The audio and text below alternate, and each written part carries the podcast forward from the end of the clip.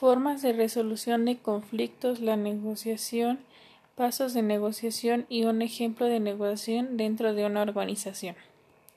Formas de resolución de conflictos. 1. Determina los roles al empezar el proceso de resolución de conflictos. El abogado representa y aboga por un interés particular. El árbitro toma una decisión a pedido de los interesados. Experto provee información que puede ser útil para resolver el conflicto. El que toma las decisiones tiene autoridad para decidir.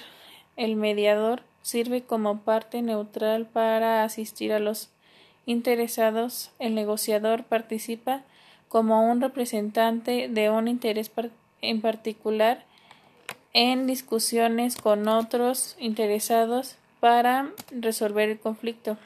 Y los interesados son los individuos que están directamente involucrados en el conflicto o quienes están afectados por la forma en la que el conflicto será resuelto.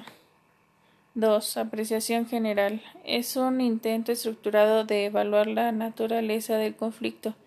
Se debe determinar quiénes están involucrados y obtener una información que podría ser útil en diseñar un proceso de resolución de conflicto efectivo. 3.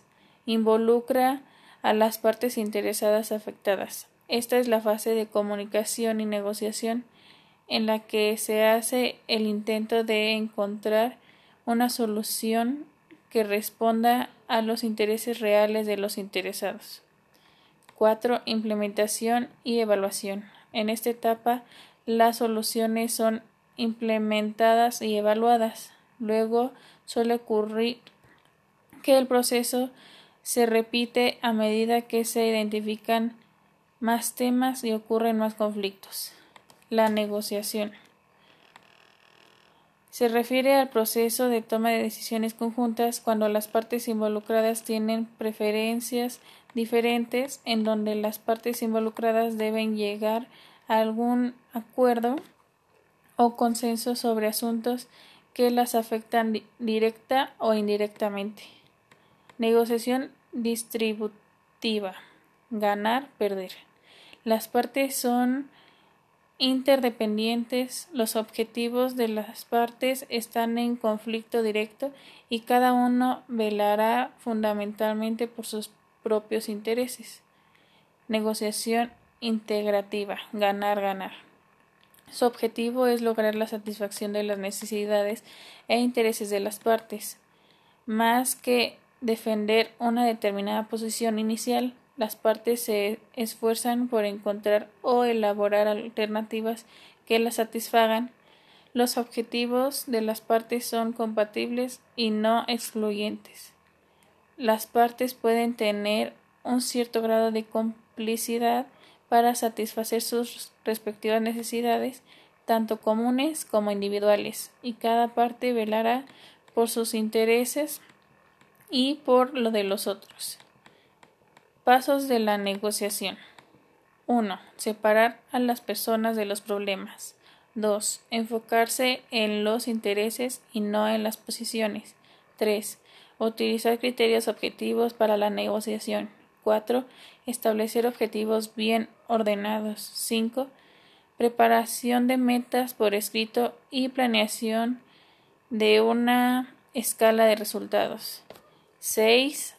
Intercambio y definición de alternativas que den ganancias mutuas. 7. Formalizar los acuerdos finales. Ejemplo de negociación dentro de una organización.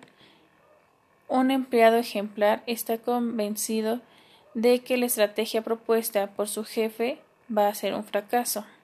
Dicha estrategia es más, es más cómoda para el empleado porque le ahorrará viajes y tiempo, pero su compromiso con la empresa es alto y prefiere sacrificarse a que la empresa pierda, por lo que se niega a obedecer al jefe.